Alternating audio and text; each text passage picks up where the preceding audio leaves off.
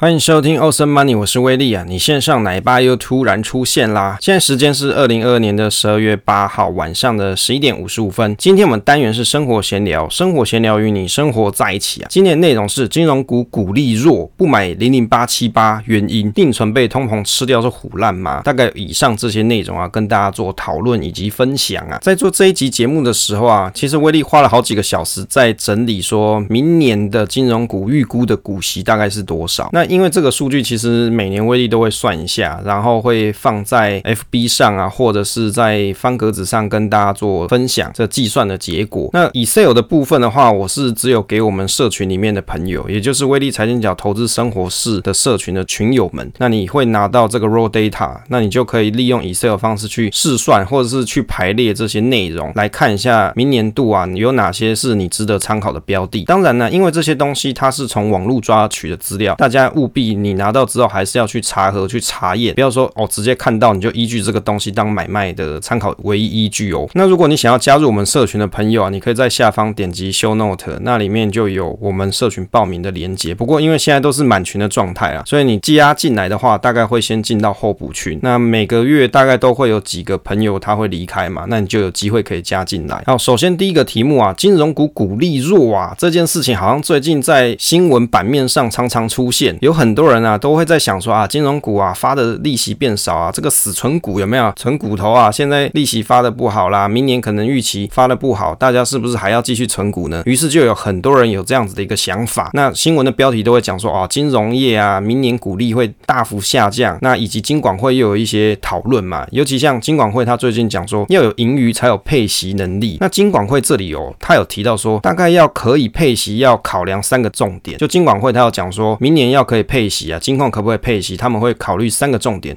第一个就是要了解配息来源，第二个要有充足的资本市足率，第三个就是今年的获利跟净值的状况，再来做整体的考量。第三点，我觉得讲起来跟没讲好像差不多。金管会的主委黄天木他有讲说啊，配息是要在基本财务健全的情况底下去发放，所以需要看各金融机构所提出的方案。他提到说，今年的获利是不如去年啊，整体金融业十月的获利来看啊，前十月的获利。来看是去年同期的衰退三成呢，三成诶，三十 percent，也就是获利衰减了三成。可是你看股价有没有跌到三十 percent？好像也没有每个都是这样，对不对？也没有跌到说平均都跌三十 percent 吧。就威力的观察来看呢、二零二二年含息到今天我们观察十二月八号的股价来看的话，从年初到十二月八号整体的累计报酬率来看呢、比较重有跌到三十 percent，大概也没有几家诶，大概像是国泰金有啦。那以及像是国票四到二十趴，那其他的我看起来并没有这么严重啦。其他的银行比较严重的，大概都是落在跌二十几 percent 左右啊。另外像中再保大概有负三十一 percent。那威力的这份表里面，其实有把产险啊、保险以及租赁行业以及证券业都把它放进来，票券业也有，等于是在这个里面可以去完整的观察到整个金融类别大概这些标的的状况，看起来比较惨重的一些类类别，像。是证券类别嘛，因为股市跌得很惨嘛，所以像这种统一证啊、群益证这些看起来都有到负三十 percent。那另外呢，像是保险类的，比如说像刚才所提到的国泰呀，或者是像一些什么旺旺保啊、中再保啊，那这些大概跌的就比较惨重。另外就是票券，因为升息循环的关系嘛，所以像国票金大概它累计报酬率是负二十七 percent，大概就是这样。那其他比较好的多半都是银行类别的，它绩效就不错，像永丰金大概是十一 percent。就累积绩效大概是十一 percent，那另外像是华南第一都还不错，大概都还有七 percent。这个意思是什么？这意思就是，如果你年初买这些股票的话，你放到现在，大概账面已经涨了大概七 percent。所以你说你像这种股票啊，即使在这样子一个升息循环的情况底下，它都还是有一个不错的表现。你看今年大盘跌了多少？就威力的统计数据来看，大概是跌了二十 percent 左右。即使跌了二十 percent 啊，这些标的它都还屹立不摇。难道它没有？资格可以说它算是一个不错的稳定配息标的嘛？威力看到一篇新闻里面有讲说啊，明年大概恐怕只有六个金控可以稳定配息，这大概是哪六家呢？里面有富邦金、元大金、兆丰金以及永丰金跟中信金跟第一金。那除了中信金可能会缩水以外，大概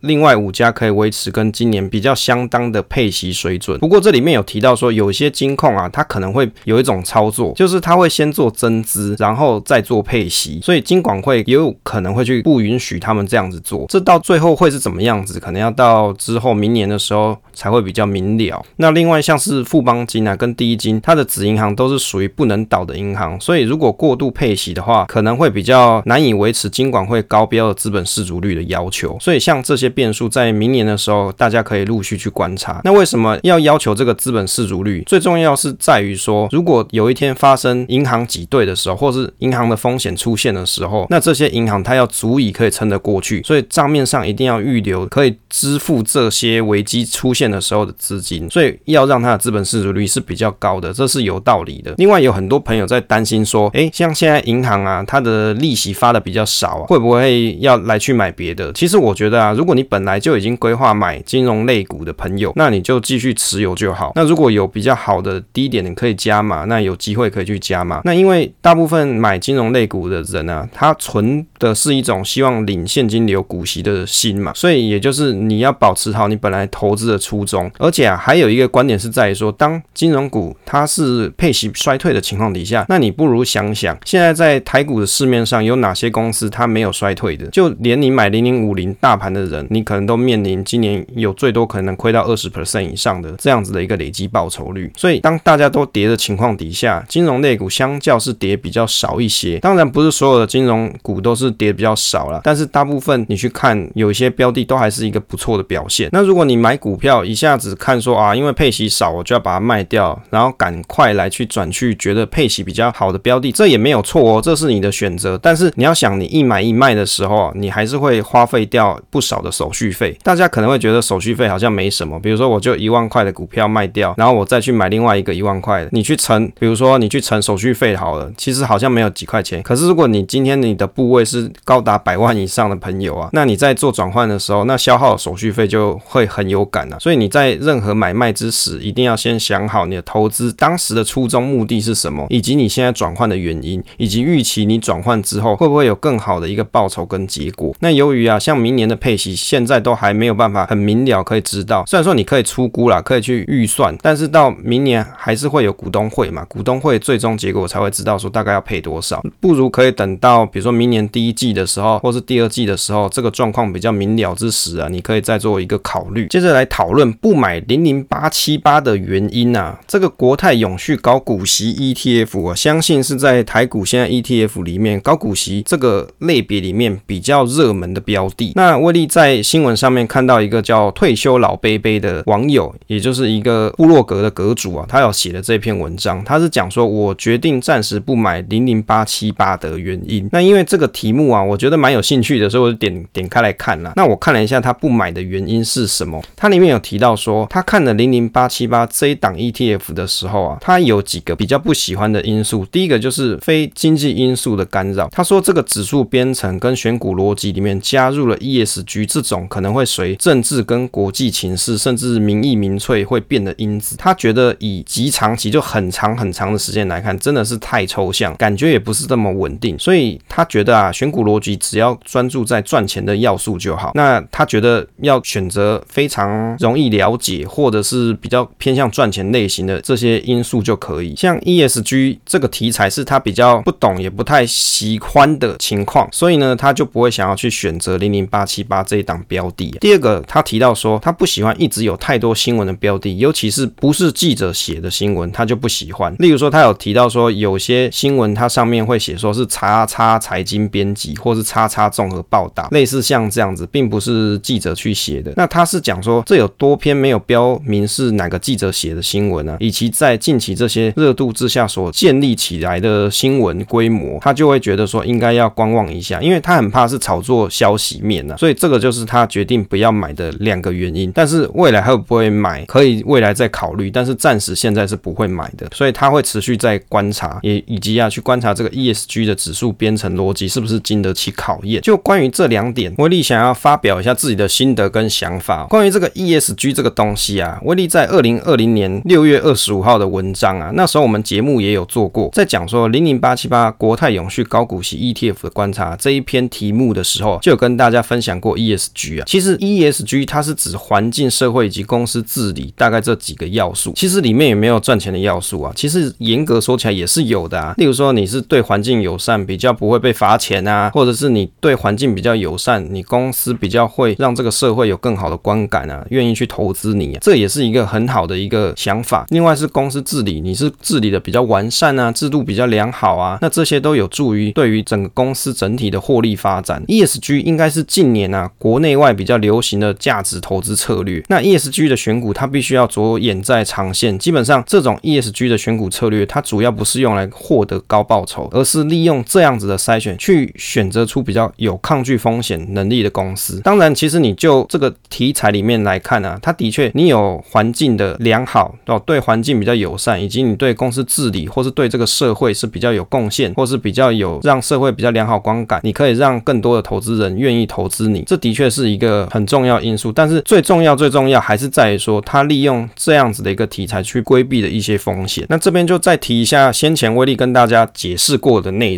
啊。其实如果你去看 MSCI 它的官网，在 ESG 这一块里面，它有提了一个范例，它的。这个范例呢，是在讲说，这故事里面，例如说像是矿业公司，如果你用 ESG 的标准来看，矿业公司它在开采过程当中，它需要耗费很多水资源，那这个呢就有机会造成矿物污染后的水排放，所以呢它是属于 CCC 级比较差的 ESG 分数。那另外它可能有安全上的失误，例如说坍塌，第三个可能还有经营上的腐败。所以从这个 ESG 的分数里面，你可以看到，如果分数比较高，那就会跟这个案例刚好相反，会有比较好的。环境照顾以及社会责任，还有良好的经营治理，所以啊，其实严格说起来，它可以比较有效的去避免某些状况发生，这个危机的出现。那透过这样子的一个指标去筛选出比较经营良好的公司，或者是对环境比较友善的公司，或是对社会比较观感比较佳，或是对社会贡献比较高的一些公司，我觉得是一个蛮好的方式。那就威力当时有写的这个观点是关于 ESG 的看法，是写说像这种选股标准的关系啊。当然，你有机会是选到比较类型相近的公司，例如说像是台塑、台化这些公司，它可能跟环境有相抵触的公司，就有机会是被排除。但是这些公司不会赚钱吗？其实也不一定，只是说 ESG 里面，威力当时的观感呢、啊，是觉得说比较看重像治理这部分，也就是公司治理，至少公司的财务体制不要有贪腐状况或是道德瑕疵。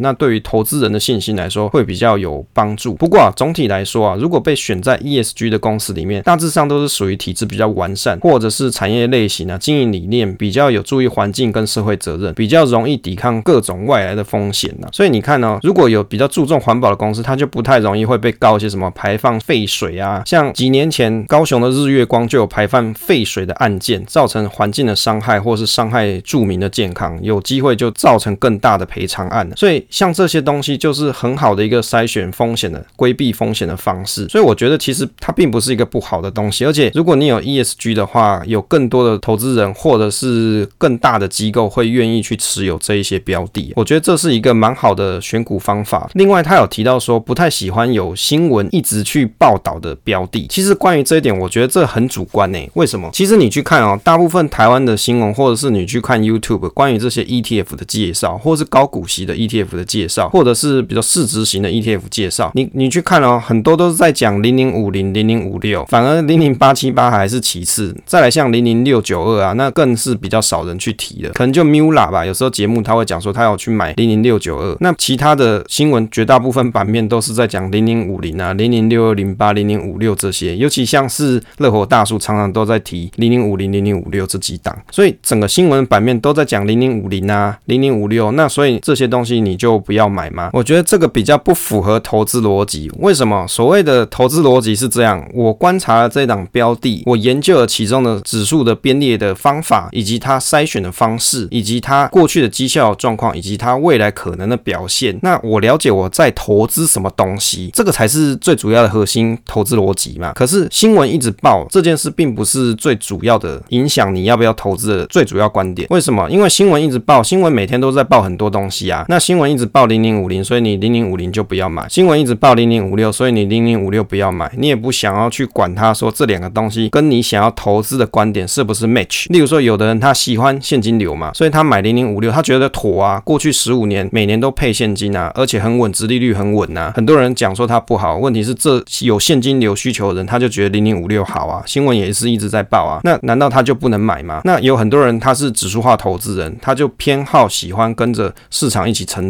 喜欢选市值大的公司。那新闻也天天在讲零零五零怎么样换指数成分股啊，或者是谁又存了多少支多少张零零五零，那所以零零五零就不能买吗？其实这个就不是最主要的观点嘛。你的投资逻辑还是要回归初衷，你为什么要选这档标的，跟你想要投资这件事用来做什么，达成什么目的是有关的。那例如说你想要领现金流，那高殖利率的股票有很多嘛，或者是高股息殖利率的 ETF 也有很多，这些都是值得去参考。那那你在这种高股息的 ETF 里面又有分成低波动的，那低波动这个特点是不是你需要的？有的人需要，有的人不需要，所以这就是 depend on 每个人的选择跟你的需求。那像零零五零，它对应的也有零零六零八嘛。有的人他的需求是希望我长期投资，那内扣费用要更少，越少越好，所以他宁愿去选折价一折价几率比较高的零零六零八，他也不是去选零零五零。有的人是这个样子，那也有人他会觉得说，我买这些标的啊，诶，不够好，我想要去买投资全世界，那他可能就去买 VT 嘛，反而就不是买国内的这些 ETF。这就是每个人的想法跟想法跟论点啊，所以我觉得单靠新闻多跟少来判断要不要去买啊，其实不是很合逻辑的一件事情。反正你应该去想，当市场的交易量不是这么高的时候，反而是你有机会可以去捡便宜的。所以买股票你不要只看新闻，那我倒觉得你不如去看一下零零八七八的成交量大概是多少。比如说它在成交量过去平均来说，诶，是这个 level 值，但是有某一阵子突然变得很低了，没有什么人想买的时候，那反而是你进场可以捡好机会的时间呐，对不对？这样子才是一个比较客观、可以量化的一种方式。那也分享这几个观点给大家做参考。好，最后一个题目是在讲说啊，定存会被通膨吃掉，是不是唬烂的啊？这个是威力在 PTT 上看到的一篇文章，是发在 Woman Talk 版里面。哎，搞不好是一个女生发的，我不晓得。它里面提到说，定存会越存越少这个说法，他觉得很疑惑啊，因为他的父母算是定存族，少数放在保险或是股市，就是家里的资产大部分是放在定存里面啊，反而放股市啊或是保险里面是比较少一点。但是他们家也没有因为这样就变穷。那他有利用了复利计算机去算一下，如果用一点三 percent 的利率啊来计算，从二零零二年存到二零二二年，五十万本金可以超过六十四万七。他说用复利计算机去算出来的。他说啊，你去看啊，如果两千年那个时间点五十万的东西，现在有超过到六十四万元了吗？他觉得是没有。那另外他有看了政府所公布的整体通膨率，过去十年的通膨率是零点九六，只有二零二一年来到一点九八 percent。所以他认为说，在大多数的情况底下，零点九六是低于定存利率的，而且啊，利率还有复利的结果嘛。所以像只有某几年的通膨是大于定存的，他认为啊，定存会被通膨吃掉，弄到越来越少，他是觉得很怀疑的。那他有附上他计算的东西，关于这个东西啊，威力也想发发表一下自己的想法。我觉得如果你在很多很多年前哦，当年父母，比如说啊，像威力父母那个年代，可能已经比如说三四十年前那个时间点，那时候台湾的利率的确是不错高了，可能有七 percent 八 percent，你放在银行里面定存的确蛮好的，因为那时候的利息是很高的啊。